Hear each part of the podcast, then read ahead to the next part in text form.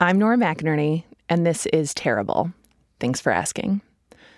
I am a mom, and motherhood is full of surprises like, where did this poop come from?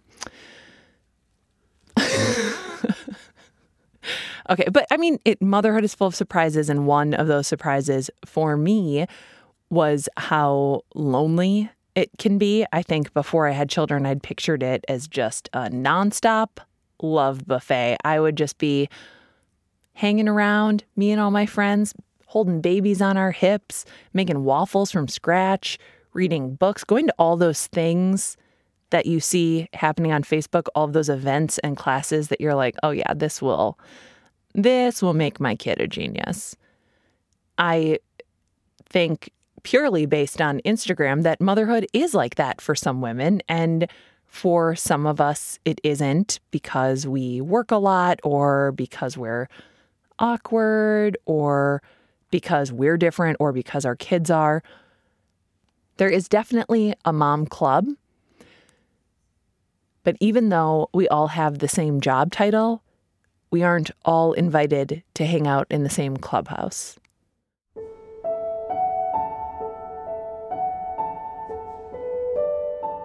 At the show, we get a lot of letters, mainly of the email variety. And a few months ago, we got an email from Courtney in North Carolina. So, I'm a mom, but I'm not a regular mom. And what I mean is, I'm a mom, but I'm not in the mom club. Courtney's message, it stuck with me really, really stuck with me. I was thinking about Courtney every day. I was thinking about Courtney almost constantly. I hear stories about moms talking to other moms about their incredibly entangled lives. So busy, they say. Can't believe that my kid did that.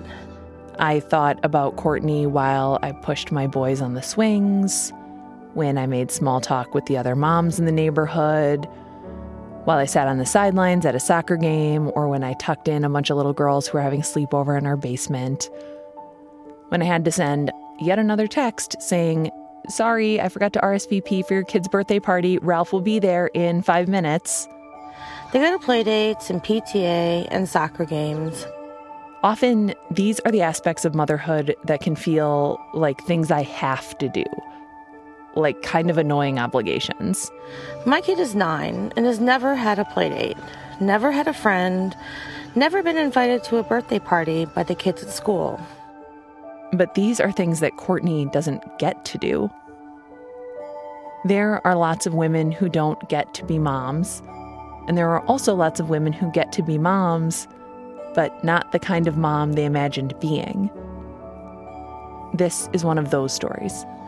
My son has Fragile X syndrome. I'm always on the outside looking at what life could have been, and I long to be like the other soccer moms, and I feel guilty about that. I'm always a broken X chromosome away from just being ordinary.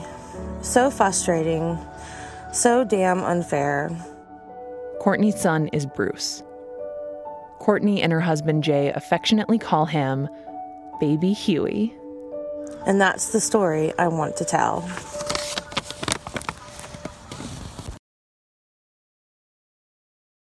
Reading Courtney's letter and replaying it in my mind over and over, I kept thinking, what the fudge is wrong with people?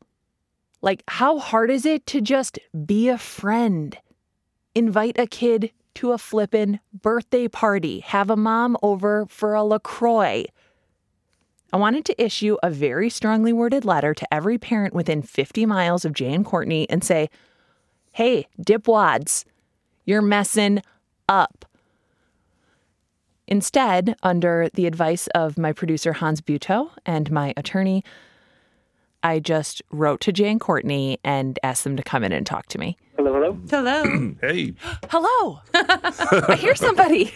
I hear you. I'm not alone. You're not. So, Courtney's son Bruce has Fragile X syndrome. Like anything medical, it's complicated and above my pay grade, but it's a genetic disorder where the X chromosome is broken. It is just hanging there. People with Fragile X don't look all that different, but they experience developmental issues, autistic tendencies. Fragile X is very rare, so there isn't a lot of research on it, but it's genetic, and with each successive generation, the symptoms are worse. The first time I'd ever heard of this was in Courtney's letter. But Courtney had been living alongside Fragile X since she was 10 years old, the mid 80s, when her brother Ryan was born. Almost right away, Courtney's mother was concerned about Ryan. I remember going to doctor's appointments with my mom, and she would say to the doctor, um, "He just doesn't seem quite right. He's not. He's not like Courtney." Um, and the doctor would say, "Oh, he's fine. He's just a boy, and you're used to a girl, and they they develop faster than boys." It was age three when he was diagnosed um, with Fragile X syndrome. Um, he just he wasn't talking, and his walking was delayed. Um, and he didn't play with things like other kids did. He didn't have an interest in toys. He was more interested in fans, that things that spin. Um, any fan, he loved fans. You could take him to Home Depot, and that would just be like he'd be in his glory, you know, fan central. Or he loved the sound of air conditioners running. What do you remember about his diagnosis? I remember my parents coming home and they were devastated. Um, I remember my mom crying.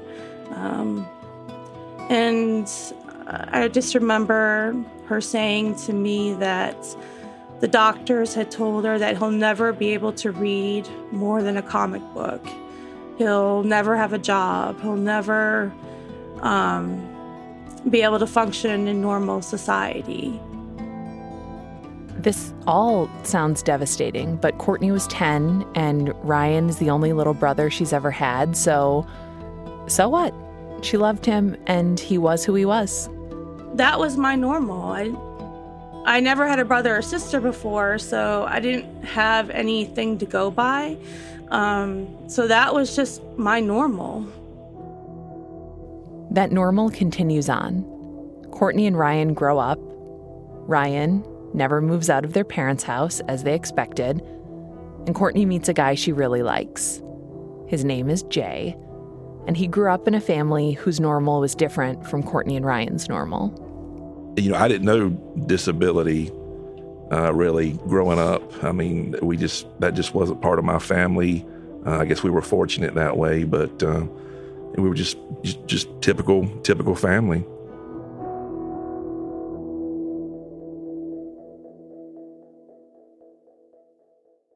Jay and Courtney fall in love. And part of falling in love, one of the best parts, is doing the whole meet the family thing, which is always a big deal, but was definitely a big deal for Courtney. Well, my first thing about Jay was my brother had to like him. No pressure, right? So one day, Courtney takes Jay home to her parents' house to make sure Jay passes muster with her little brother. I guess we'd been out a few times, and then uh, I was invited to the house. Uh, he he spends a lot of time upstairs, and I remember I came over, and he he poked up from the top of the stairs and was kind of like, "Who's that guy? Who's that? Who's that guy?" That's what he who's, you know, he'd never seen me before, and I'd never met him, and then so he's kind of a curious type, so he comes down and, and is kind of hanging around with me and um, you know, he kind of he'll say a phrase and he'll keep repeating it, and sometimes it's hard to understanding. But you know, I, I just thought he was great. I mean, I, that just you know, he, he's different, but he's he's a great guy. That was that was a okay. You're you can keep going. We can keep seeing each other. So that's one obstacle down. Ryan approves, but as Jay and Courtney got more serious, another complication started to enter their world. Courtney knew she was a carrier.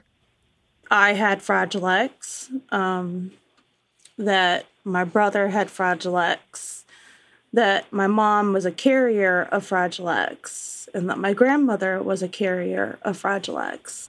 And because it was genetic and was a part of her, She knew there was a 50 50 chance her own child would have Fragile X.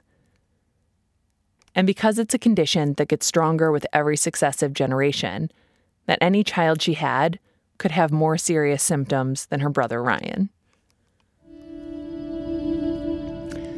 How do you have this conversation? How do you tell someone that you're the carrier of a very rare genetic disorder that could very easily change your entire life? I think I had rehearsed it so many times, thinking about if I ever met someone who I would potentially marry, that I just kind of spit it out. I explained to him um, about Fragile X, and I explained to him these are the possibilities. And I explained to him that any children we might have would have a 50 50 chance of having Fragile X. We may not want to have children, I said, or we may want to take the chance. You know, everybody wants to think they're going to have, you know, these great, healthy, normal kids. And, you know, we all have dreams of that kind of family. Um, but, you know, Courtney and I have been together for a while at that point, and it was like, you know, I care about her and I care about you know, what may happen after that, which means, you know, a child that may come along um, with the same condition. So I, I didn't let it bother me. I didn't let it scare me off. Raise your hand if you love Jay. Everyone? Okay, good. Because Courtney and Jay got married and got pregnant.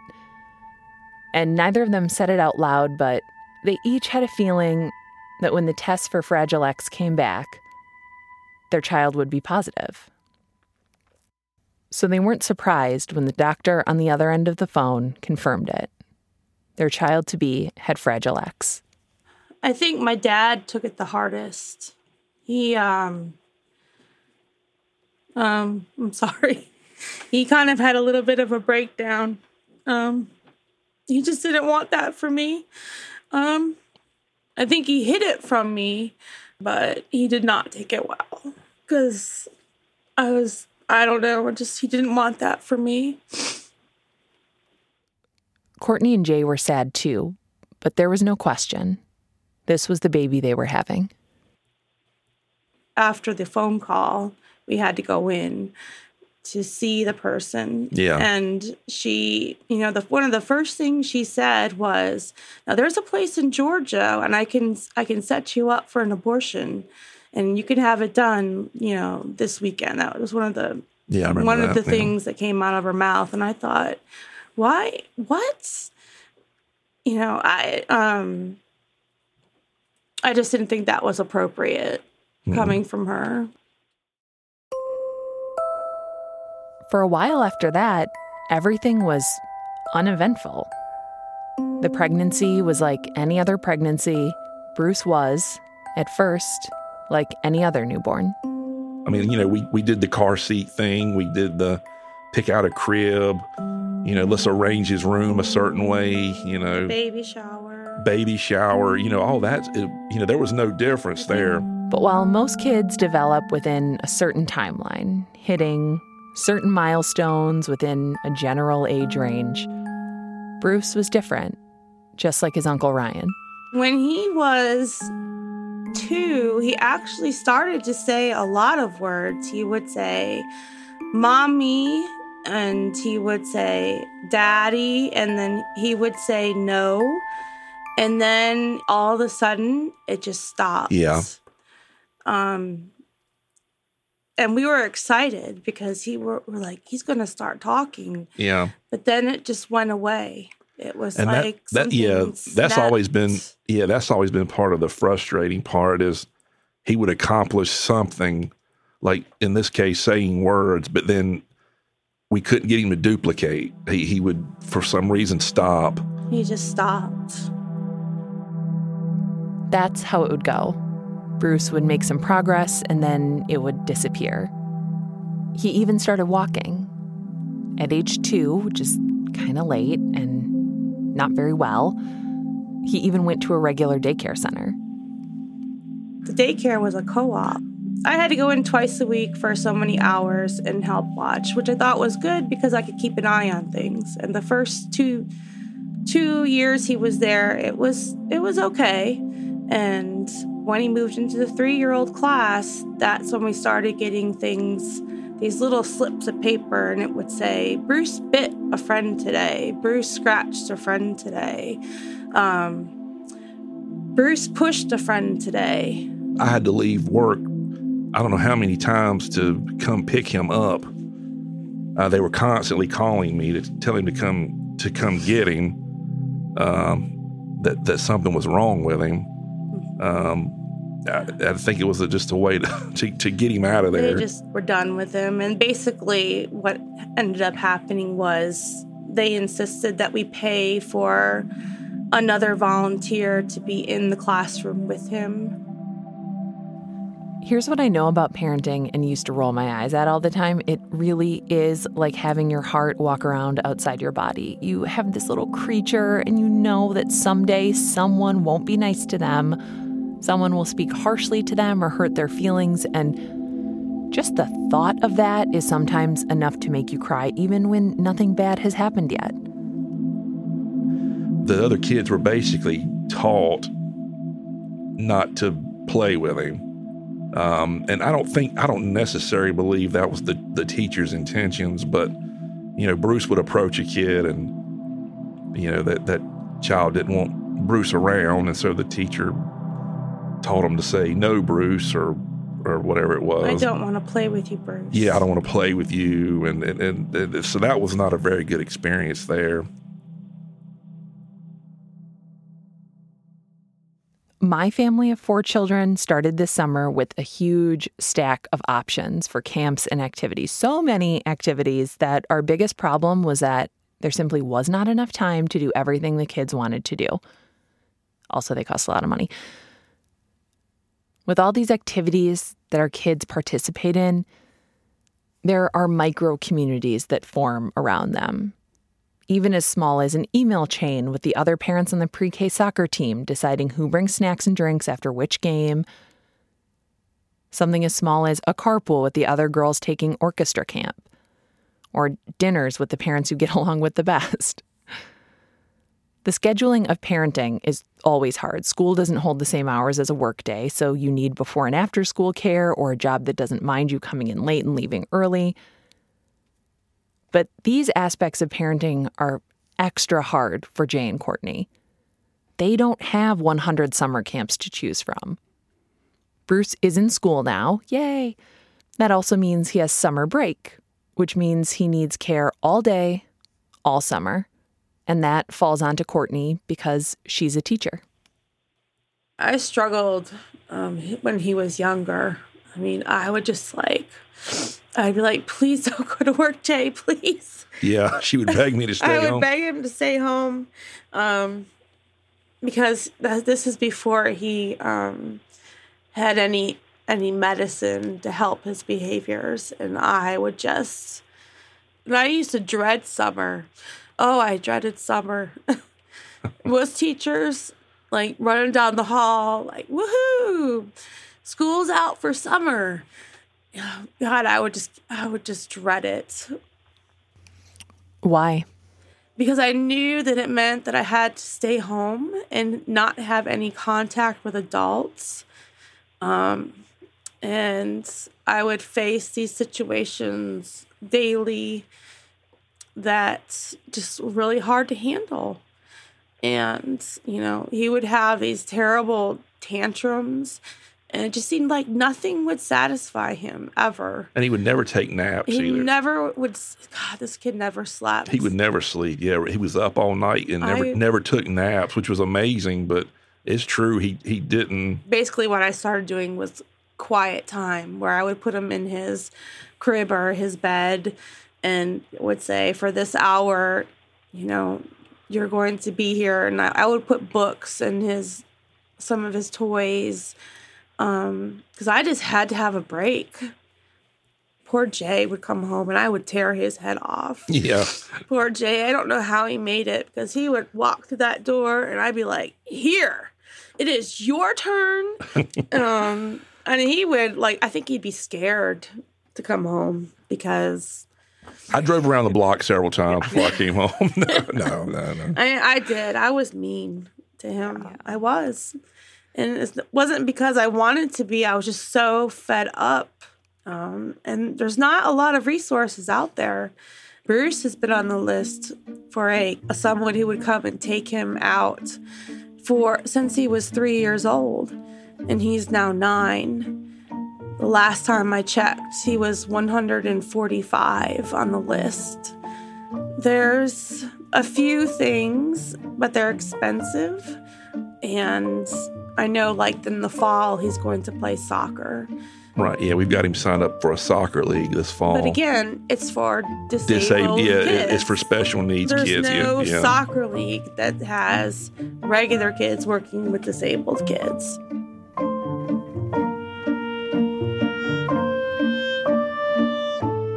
We're going to take a little break. When we come back, we'll talk more about what makes Bruce so wonderful.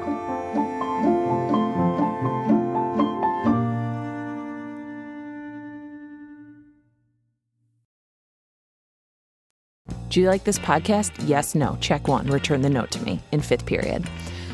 If you do like this show, besides passing me a note, you could support it with a donation. That's right, we're public media. You know what public media means? Just begging you for money. If I could, I just go door to door. They won't let me do that. Supporting our show is a cool thing to do because you're really making this possible. You're making it possible for us to find people like Jay and Courtney and talk to them and bring their story to the world. That's awesome.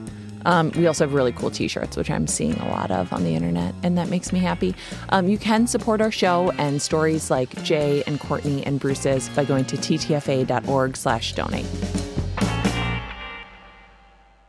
And we're back.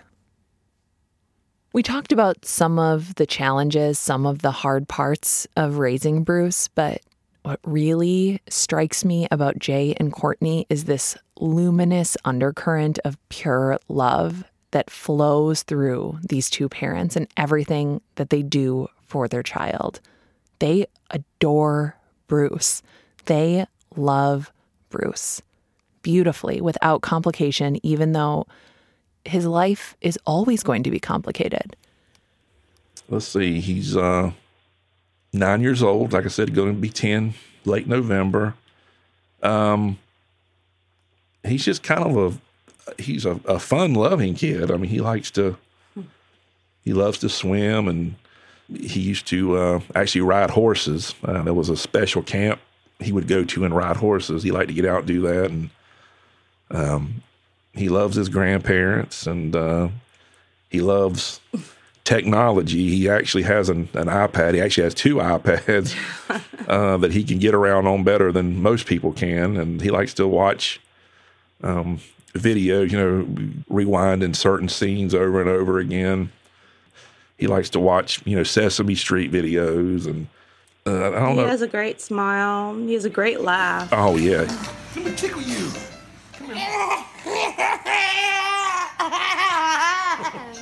Oh, oh, oh. That's the Bruce that people don't always see. And there's a lot about raising Bruce that a lot of parents don't always see. Even the level of coordination and rigor it takes to get out the door with Bruce, everything he'll need for an outing into the world, it's the kind of work it takes to get out the door with a newborn baby. And when you have a newborn baby, what gets you through is knowing it's just a phase, it will get easier. But for Courtney and Jay, it may not get easier. When I take Bruce out, I just don't grab him and go. I have to have a bag. I have to have extra clothes. I have to have wipes. I have to have um, his iPad. I have to have his backup iPad. Um, he has trouble walking, so you know I have to think about where I'm going to park. Um, I have to think about the accessibility of the place. So it's a lot of planning involved um, when we go out. yeah. It's like it's like having a smaller child. I mean, he's not. Uh, I mean, they're they're working on it, but he's still not. Uh, he's still not potty trained. So uh, you do have to take basically a diaper bag with you. Um, so we we basically carry two bags. It's uh, you look like you're leaving town sometimes when you when we go out. Yeah. Uh, of course, we've got it down to a science now, but it's still um, you do have to plan. You can't just walk out the door. I mean, you've got to you've got to plan the day and plan what you're going to do. And also what time you do it. right, right, and how long you're going to be gone because you may need extra supplies. You know that that kind of thing. And once they do make it out into the world, it's lonely. I get stared at. Um, I mean, for the most part, I'd say 99% of the population are good people. Um, if he has a breakdown, um, Bruce's fits are not your average not everyday. like your child's fits would be. this is uh, this is full blown. he takes it to another level. Yeah. It's uh, it's, like WrestleMania yeah, it's um, five. it's you know it, it- there's there's bodies being thrown. I mean, it's he's um, he can be very he will if he gets into a fit he'll start hitting and biting and scratching um to the point where he can draw blood and that's i'm sure a situation that people have seen and there's times where he'll he used to throw himself on the ground. well luckily he was big enough that But- i could pick him up but i can't do that now, Now he's a, he's a huge kid, and so if he does that now, it's it's hard. So when we talk about removing him from the situation, it's really for everybody's sake. it's really for yeah How do strangers react to those fits? just through stairs. it's, I mean, it's the best way to clear a pool i can tell yeah, can tell people, you yeah, that. they, yeah, it's, uh, If you want the pool all to yourself, yeah, do do that. do yeah. that. People do tend to scatter a little bit because they, they just they're not sure what's going on Yeah. there, and One time recently, just we went to the water park. He had a meltdown and he was scratching and hitting and there was a lot of people there that day. yeah, And all we could think of was just get him to a place where we can sit him down and let him work through his emotions because and that basically involves um steering him in the direction where we could find a seat for him to sit away from people um, and then just kind of let him work it out, and, and let him work it out you just kind of work it, kind of work through it, and then you know once it's passed, he seems okay. Look, it's not like they're mad about this. They get it. Sometimes Bruce does stuff that would make you stare or would make you uncomfortable if you didn't know that he was really just a sweetheart that his parents call Baby Huey. he's an angel he's a doll he he's not i wouldn't call him very affectionate but he is he'll show you in other ways um with a touch or a or a He'll actually take your hand and put it up to his mouth, almost like he's going to kiss your hand. yeah People people think he's going to bite because he he does have the tendency to, um, you know, the, his condition. He he'll snap on you for no real reason. that's true Raising Bruce puts Jay and Courtney into what Courtney calls the disabled club, where the perks are just not as good. you're just you're always different from everyone else. Um, you are not the mom that's going to be invited for coffee or have play dates. Um, your kid doesn't get invited to birthday parties. Um, you're just kind of always separate from everyone else watching from the outside. And um you're just always one step away from I guess normal, but we're always like we're always two steps back. Um, we're always told how loved Bruce is at his school, um, how kids are always trying to help him and do things with him, but yet he's never been invited to anyone's house. He's never been invited to a birthday party. And that always frustrates me, you know. It's just, it's a different world. That's what I mean about being in the disabled club. Anyone in Jay and Courtney's club knows what she's talking about. But people who are in the normal club, people like me, and trust I do use the word normal loosely and with quotation marks, people like us don't even realize what club we're in because we don't have to. Because the world is designed for parents like us and kids like ours. Yeah, I think a lot of the problem is folks of you know just normal kids, parents. They don't that lack of understanding. They don't know how to approach somebody. Um, you know, like us, a family like us, and uh, you know, I I, I kind of understand. I mean, what what do you come up and say? And you know, we've had some strangers come up to us and say hello to us, or you know, they come up to us at the pool where he's over there splashing around, and they'll be like, "Oh, he's having such a great time," and you know, so it's not always that way, but most people kind of keep a distance. Uh, it seems like, and um, you know, just you know, just go up to him and say something to him. You know, just just just talk to him. You know, I mean, obviously he can't he can't speak, but he you know he can understand what you're saying. Um, you know that that that, that part's tough. What do you want our listeners to know?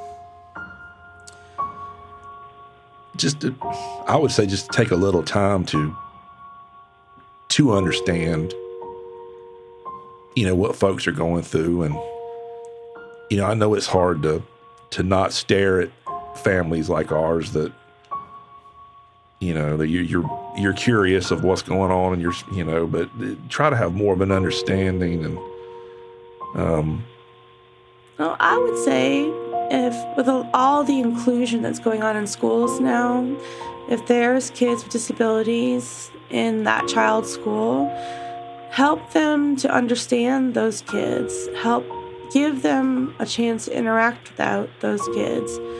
Invite them to a birthday party because I think it would make their day. Yeah, it, absolutely, it would. They just want to feel like they're a part of something. You know, we as the parents want to feel like we're a part of something.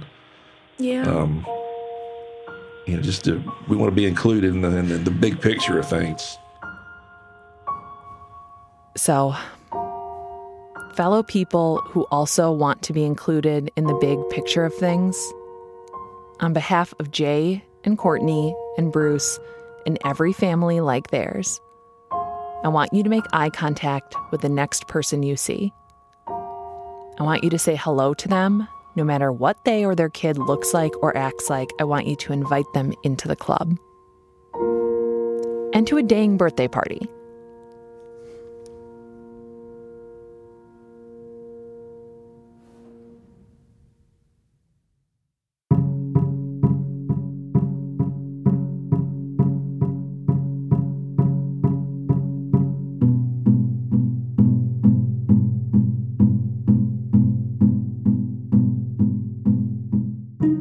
This has been terrible. Thanks for asking.